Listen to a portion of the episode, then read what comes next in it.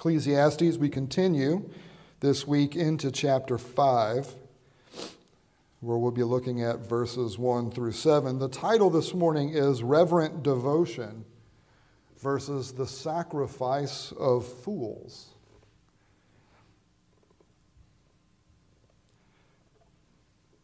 That's shocking language. And I almost purposely chose a different title to avoid the shocking language, but then I remembered my first sermon in Ecclesiastes where I told us that Solomon will purposefully use shocking language to rattle us and get us to, to look at something that we may pass over quickly. Reverent devotion versus the sacrifice of fools. I, what I almost went with is warning against superficial religion. That's not as shocking the vanity of superficial worship. Not, not as shocking. I almost went with uh, only fools rush in. But then I didn't want you imagining me in a white jumpsuit with sequins. But Elvis did say, wise men say, only fools rush in. Solomon is a wise man, and that is exactly what he is saying here in this text. So let's give our reverent attention to God's word this morning. Guard your steps when you go to the house of God. To draw near to listen is better than to offer the sacrifice of fools, for they do not know that they are doing evil. Be not rash with your mouth, nor let your heart be hasty to utter a word before God, for God is in heaven and you are on earth. Therefore, let your words be few. For a dream comes with much business, and a fool's voice with many words. When you vow a vow to God, do not delay paying it, for he has no pleasure in fools. Pay what you vow. It is better that you should not vow than that you should vow and not pay. Let not your mouth lead you into sin. And do not say before the messenger that it was a mistake. Why should God be angry at your voice and destroy the work of your hands? For when dreams increase and words grow many, there is vanity but God is the one you must fear. Let's pray. Our Heavenly Father, help us this morning to be listeners.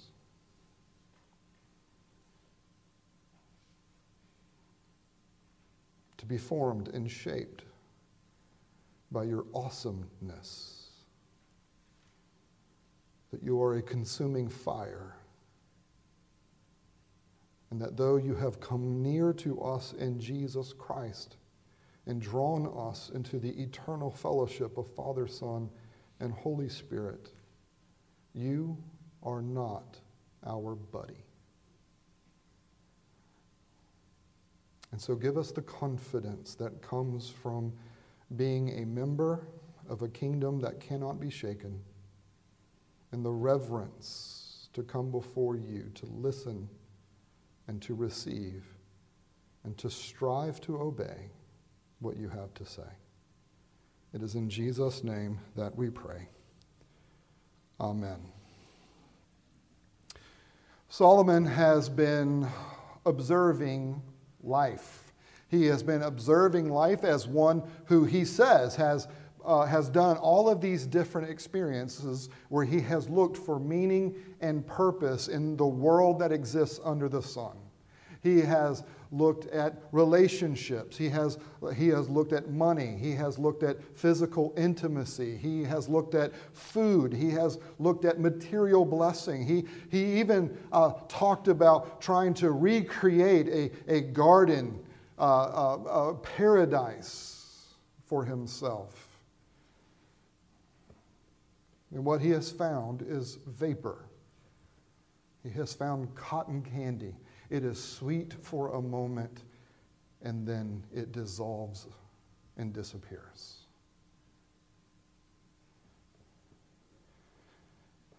The last couple weeks, we looked at this idea that he talks about that as he is looking and observing world under the sun, what he has found is because of the twisted nature of God's image in us, where we have been created in his image, we have, been, we have had eternity put into our hearts, but because of sin and the way that we twist that, the result is that we are restless. The result is that history has come to be marked by competition instead of what God originally designed, which was community. What he has said is this the tendency that you and I have is to use people. We tend to see people as opportunities for us to get ahead, to get something that we think we're lacking. There is oppression. Oppression. Why, why is there oppression? Well, because we're not satisfied with what God has given us, and so we take what we think we are owed. And so people are resources for us. There is envy in this world. Why? Well, because we're not satisfied with what God has given us, and so we want what others have, and so we use them to get their stuff. We use people. It leads to oppression, it leads to envy, it leads to a fragmented society where individuals find themselves alone. And what does that being alone encourage within the person who is by himself or herself to use the people around them to get what they don't have. And there is this cycle of, of oppression and envy that is the result of a fragmented society and which leads to a further fragmented society. And so, what Solomon promoted last week to us in this phrase, two is better than one, and three is better than that, is that for us to live the wise or the good life under the sun, it is going to come from us living for we instead of me. If I live for myself, I'm going to perpetuate oppression and envy. I am to live for the community. But uh, Solomon also warns us that this doesn't mean when we live for the community, it doesn't mean that the community has a right to our stuff. That's envy.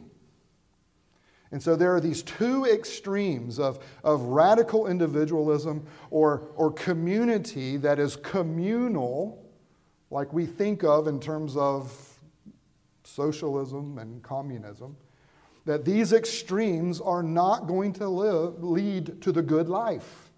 They are not going to lead to a blessed life. These are going to result in further fragmentation. And look, right now, our society is bearing the marks of this in the tribalism that is running rampant.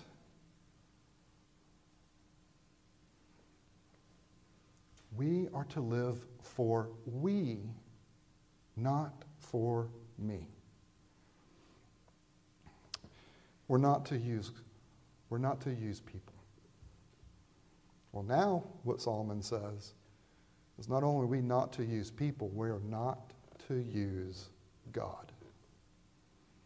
As Solomon continues to observe life and to look around, as I said in the opening sermon, he is more than likely, he has assembled people uh, uh, there at the palace, where he, as the king, has an assembly of people that he is preaching to, that, that he is trying to help them to learn and to, and to live in a better way that is more consistent with what God has revealed in his scriptures and what God has revealed in, in the Exodus of what it means to be God's people who have been called out in order to be consecrated to the Lord. And it's almost as if he's, as he's talking and, and he looks, he can see the temple. And he thinks, well, let's now talk about the temple. Because one of the greatest temptations that we have as those created in the image of God, but have restless hearts that have been twisted by sin, is to think that God owes us the good life, especially if we are willing to serve Him. Maybe purpose can be found in going to church. This was a problem for Israel throughout its history, a problem that continued even into the time of Jesus in the New Testament, where people were following God because of what they thought God would give them if they followed. And quite often they, they would live in obedience if they felt like they were getting a payoff from it.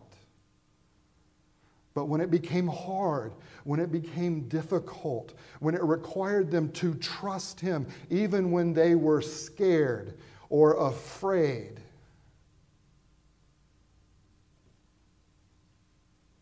they would throw all their gold into a fire and have God jump out. People who were rescued by God, who had God's presence in their midst, who saw them before them and behind them, who watched Him separate apart the Red Sea, who took them safely through who revealed himself in his glory cloud there at Mount Sinai as they saw the powerful presence of the Lord in their midst, time after time after time. Their lives were marked by complaint, their lives were marked by fear. We just, we want to go back to Egypt. Yes, it was horrible there, but at least we were safe. At least we knew what to expect. We knew where our next meal was coming from. Yes, it was coming from the same hand that was whipping us, but we knew where the next meal was coming from. There is an imp- impulse within all of us since the fall of Adam and Eve into sin to use God and to serve Him if we are receiving some kind of benefit from doing so. Now, this is not just in the history of Israel. We can see it right now, right? We, we have things like the health, wealth, and prosperity gospel that I'm going to go to church and I'm going to follow God because God says that if I do these things and if I give to Him, He's going to give back to me tenfold.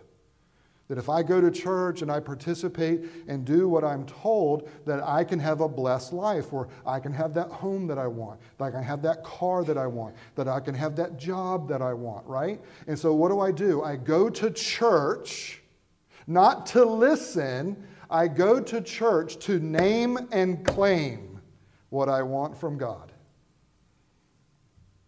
Name it and claim it. This is what Solomon is talking about here in chapter 5.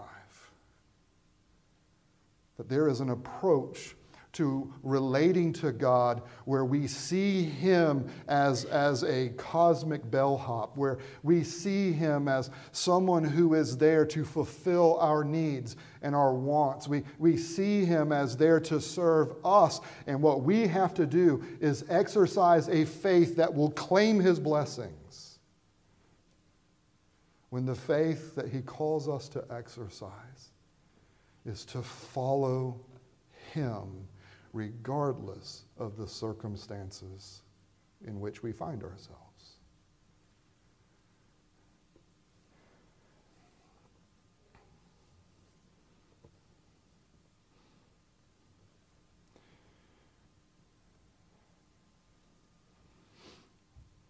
Meaning, and purpose are not found in just being religious.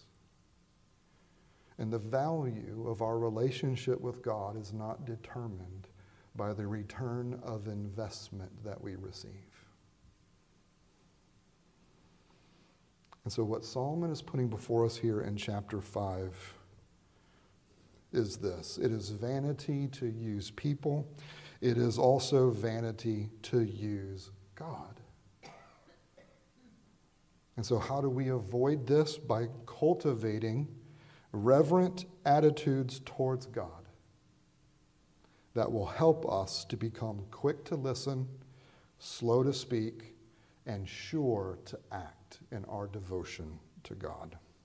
There are four truths that Solomon puts forward here about our worship if we are to engage in worship in a way that honors God instead of uses God. And the first truth that he gives us is that our worship is to be receptive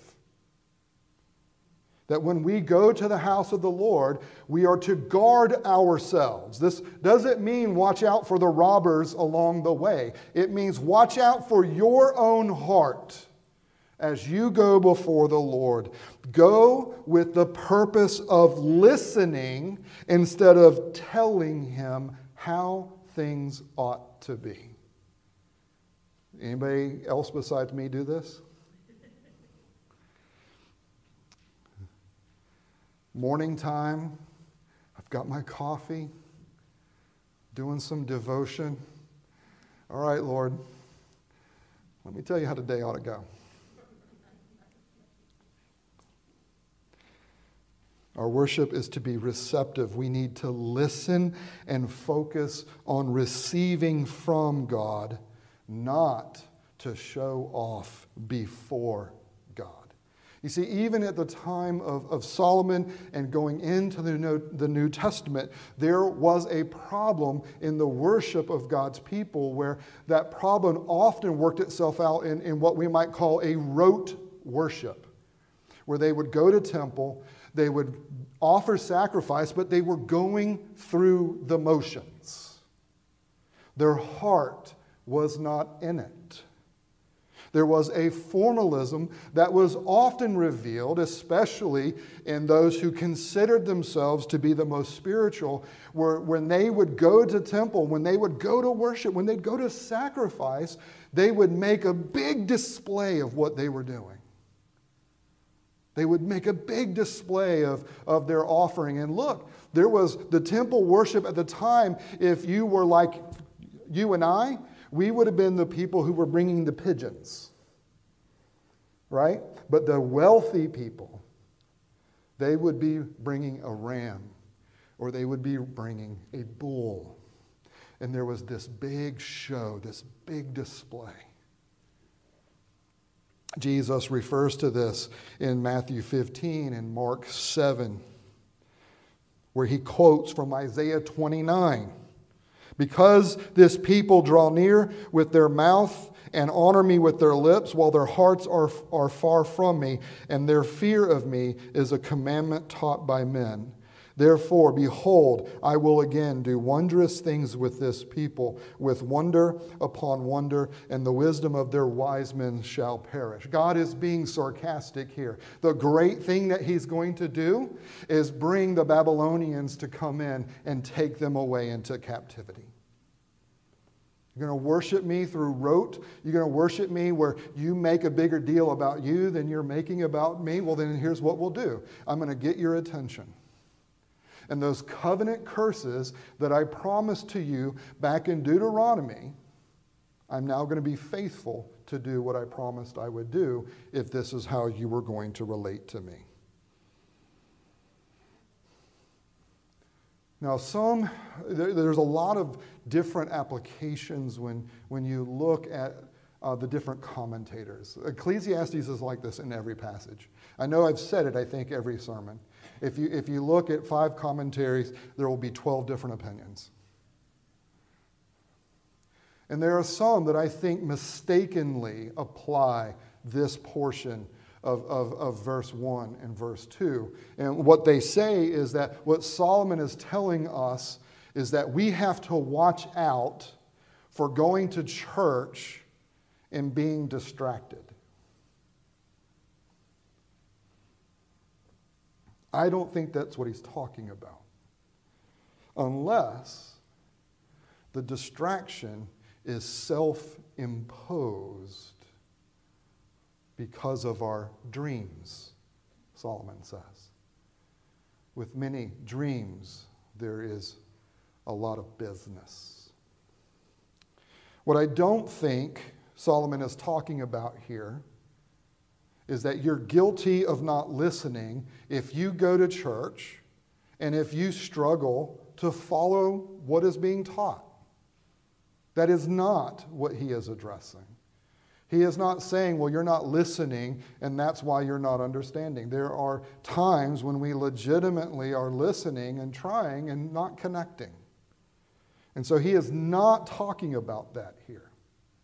What he's talking about is the person who has a lot of dreams, the person who is preoccupied with how they wish life was and how they want life to be. And so, what happens is when they go to offer sacrifice or when they go to church, what they are doing is they are bringing their dreams with them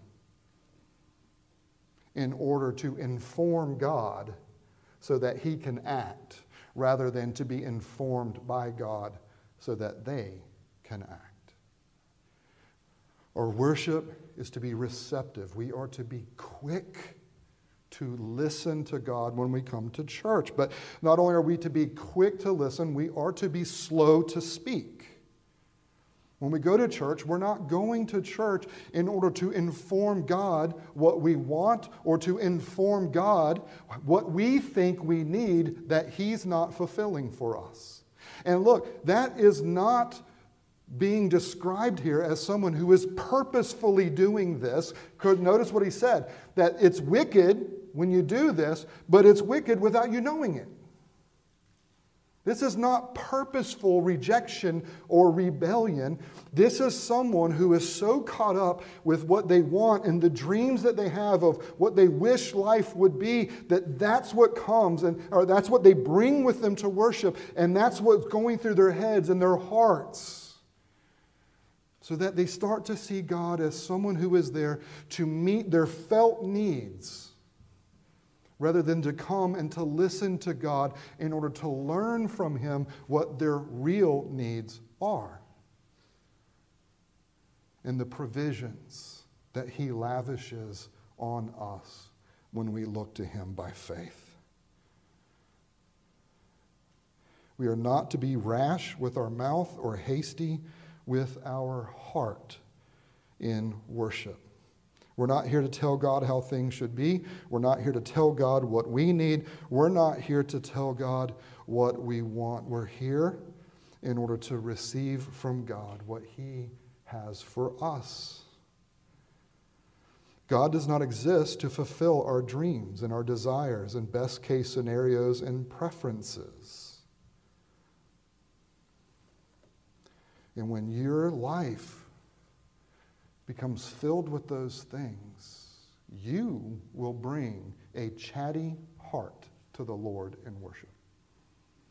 The dreams here, by the way, it's not exactly clear what he's referring to, but what many believe on the basis of just the definition of the word is, is that what is going on with dreams is that if things are, are not what you wish they would be, that can create fear that can create trepidation, right?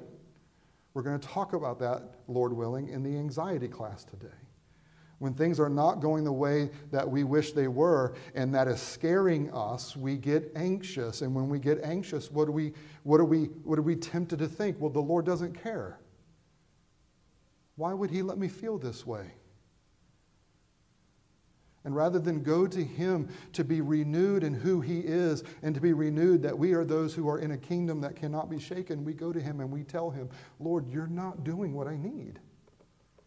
Chatty hearts and chatty minds that are too boisterous to listen, he tells us do not come to worship this way.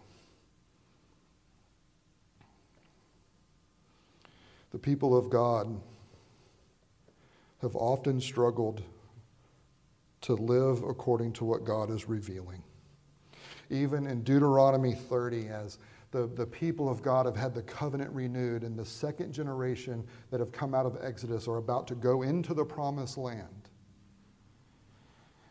Moses, or God through Moses, anticipates one of their fears. He anticipates one of their excuses. And he says, This commandment that I command you today is not too hard for you, neither is it far off. It is not in heaven that you should say, Who will ascend to heaven for us and bring it to us, that we may hear it and do it? Neither is it beyond the sea that you should say, Who will go over the sea for us and bring it to us, that we may hear it and do it? But the word is very near you. It is in your mouth and it is in your heart, so that you can do it. Oftentimes, when we find the will of God to be challenging, to, to, to be difficult, to be different than what we want, to be different than what we prefer, we can convince ourselves that, well, what He wants from me, it's just too hard. It's too difficult. I don't, I don't, I don't want that. And He anticipates this from us. It's not. It's right here. But as Jesus has told us, every time a mouth is open, a heart is on display.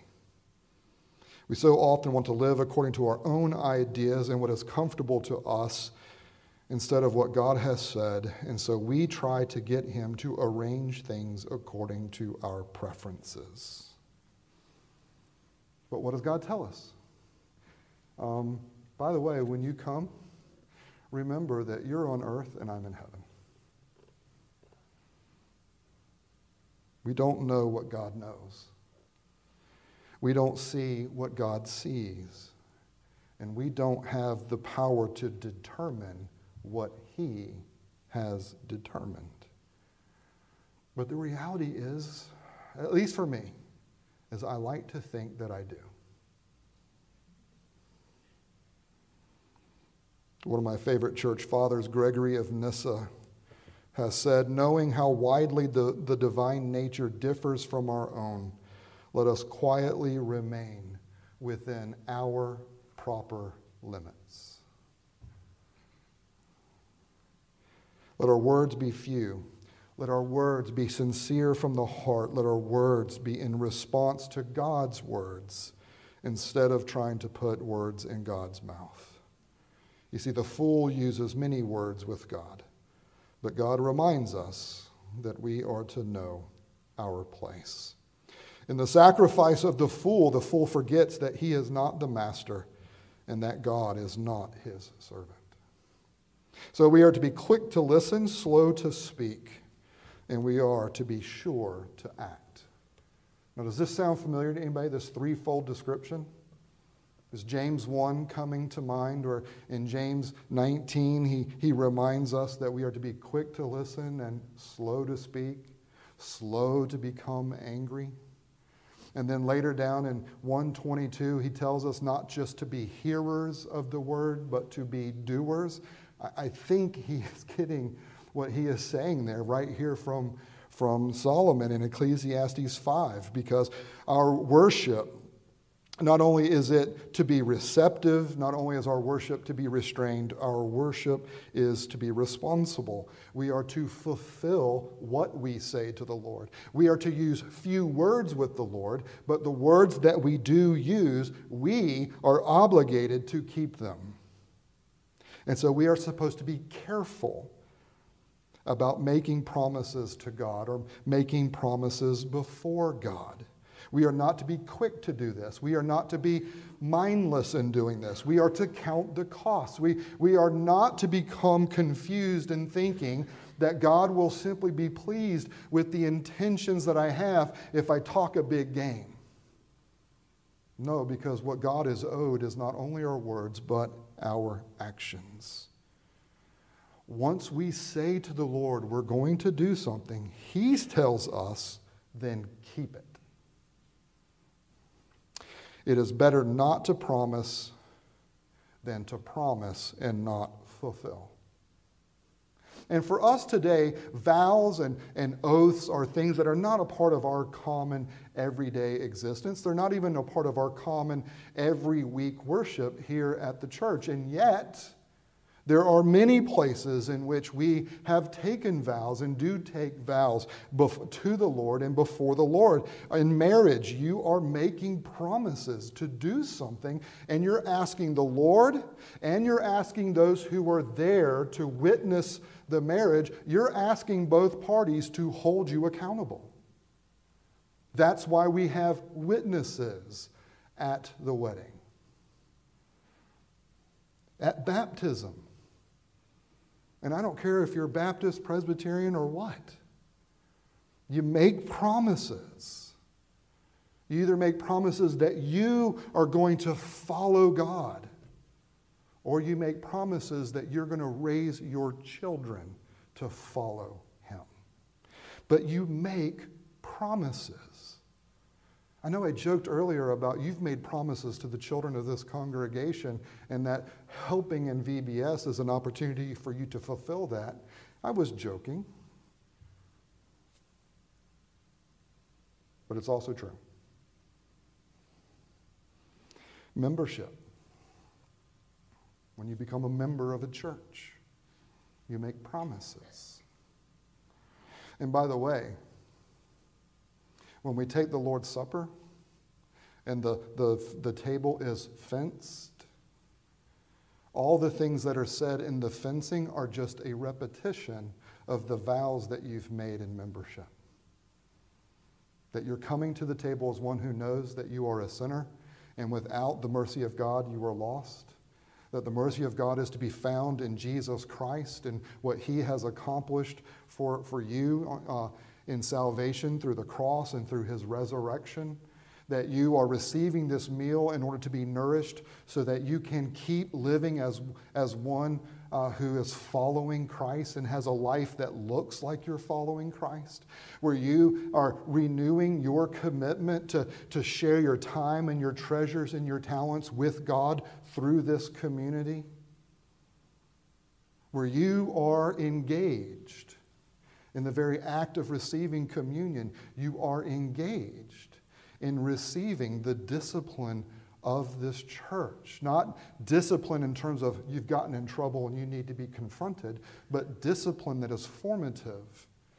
Discipline that is discipleship, where you are actively being formed and shaped to follow Jesus Christ by partaking of the Lord's Supper in this way. We take vows we have taken vows. If you're like me, you may also have engaged in the past in bargaining with God. Lord, if you will just get me out of this.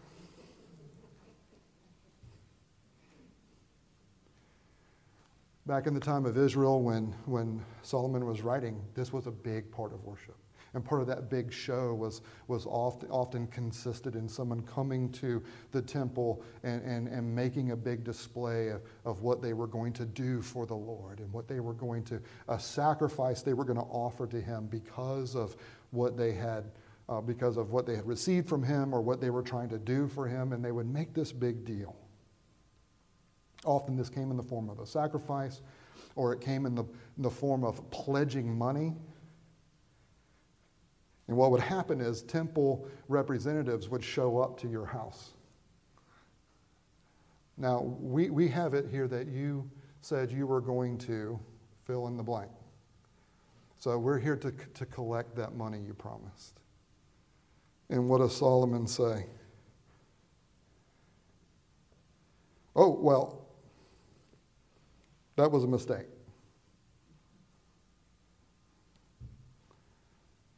Solomon tells us not to be dishonest or ev- evasive when someone approaches you about not having kept your promises. And so often that is what I do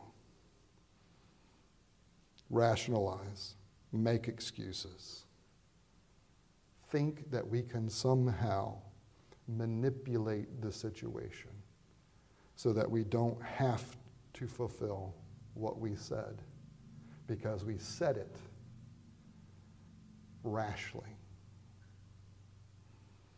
Beloved, God knows what you said.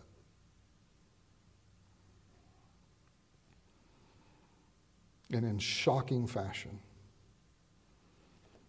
he tells us that to make a promise and then not keep it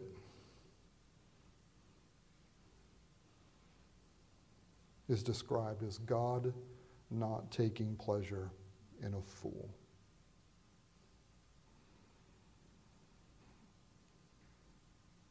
Where God can be angry at your voice and destroy the efforts that you are making.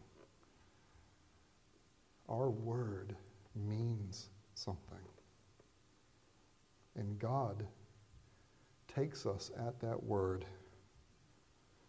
and then he holds us to it, even when we don't want to hold ourselves, and especially when we don't want someone else to hold us to what we have promised.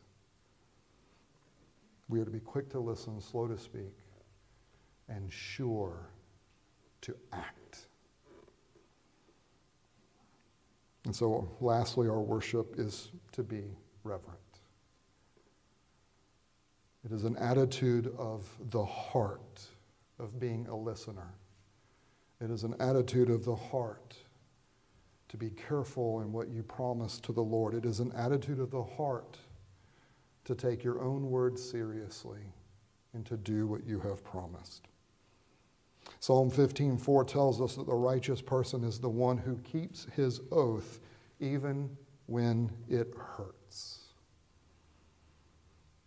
Literally it says he swears to his own hurt and does not change. Solomon is promoting to us an attitude and practice of truth, sincerity, and reverence, remembering our place before the Lord, remembering who the Lord is to us.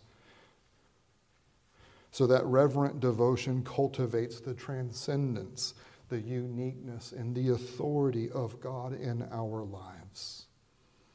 Cultivating, trans, uh, cultivating reverence means that we remember that when we come to church, even though we come in the boldness of the righteousness of Jesus Christ, that we come remembering that we are drawing near to a consuming fire. The church is not a coffee shop. We have not come here to have a conversation with God as his equals, and we have not come here to inform God of what we need in order for him to better serve us.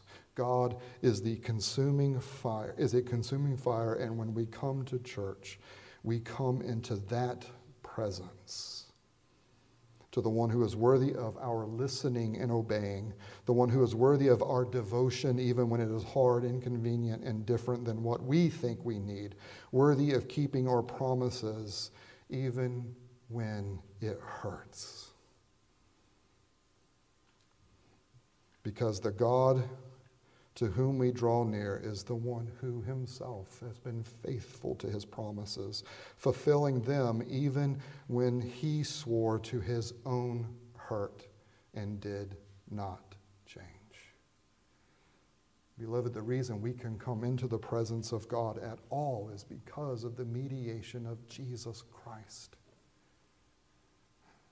who made a promise with his Father that he would come and he would accomplish everything that the Father had for him to do, including the suffering of taking on flesh, the suffering of, of living among fallen people who hated him, the suffering of living among disciples who, though they, they appreciated him, did not trust him and, and did not give themselves to him wholeheartedly.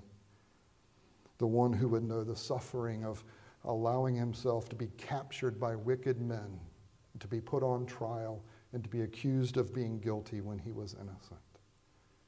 The one who would know the suffering of the turning away of his Father's face as our sin was placed upon him on the cross. Jesus Christ swore an oath and kept it even to his own harm.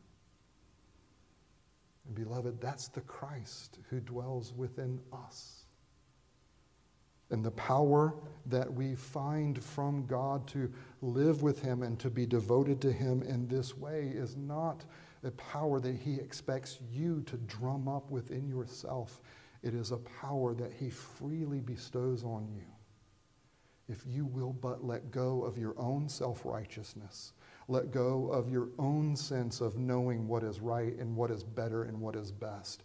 And if you will, even when you're scared, even when you don't understand, even when it feels like you're in the valley of the shadow of death, if you will entrust yourself that the consuming fire of an eternal God is present with you in that moment, and He is using that moment for what He knows is best for you then though you may be scared, and though you may be tempted to run away, if you will just entrust yourself to Him and just in that moment go to Him and listen to Him and be slow to speak to Him and then be sure to act in following Him, then your life will be the reverent devotion that he is worthy of. Not because you're perfect, but because you are entrusting yourself to his provisions for your guilt, for your grace, and for your gratitude. We are not to manipulate and use God. We are to offer ourselves to him and let Him do with us what He will. Because the reality is, in Jesus Christ, though He may be shaking up our lives at time in order to help get the bad stuff out, the reality is we have a kingdom that cannot be shaken. And we are called to be grateful and not to refuse listening to Him who is speaking and to offer him acceptable worship with reverence and awe, because he is indeed a consuming fire. Let's pray. Our Heavenly Father, I confess my own personal preferences and desires for what I wish my Christian life looked like, what my home life looked like, what my ministry looked like. And I would imagine I'm not the only one in this room that struggles with those same seemingly unfulfilled desires. And yet you have told us that in Christ you have blessed us with all the blessings of the spiritual places. And that there is nothing that we lack, there is nothing that we do not have. But that our faith is to grasp hold of what is already there and learn to live as those who possess it, especially when we have convinced ourselves that we don't. And so bless us, Lord, with a view of you that cultivates this reverence of listening, this reverence of not trying to counsel you, this reverence of doing what we promise through the strength that you provide. And may we always remember, Lord, that though you are a consuming fire and worthy of our fear, our Savior Jesus Christ ever stands to mediate that presence to us so that rather than fear, we may be joyful, that we may be happy that we may give ourselves freely, that we may indeed glorify you and enjoy you forever. It's in Jesus' name that we pray. Amen.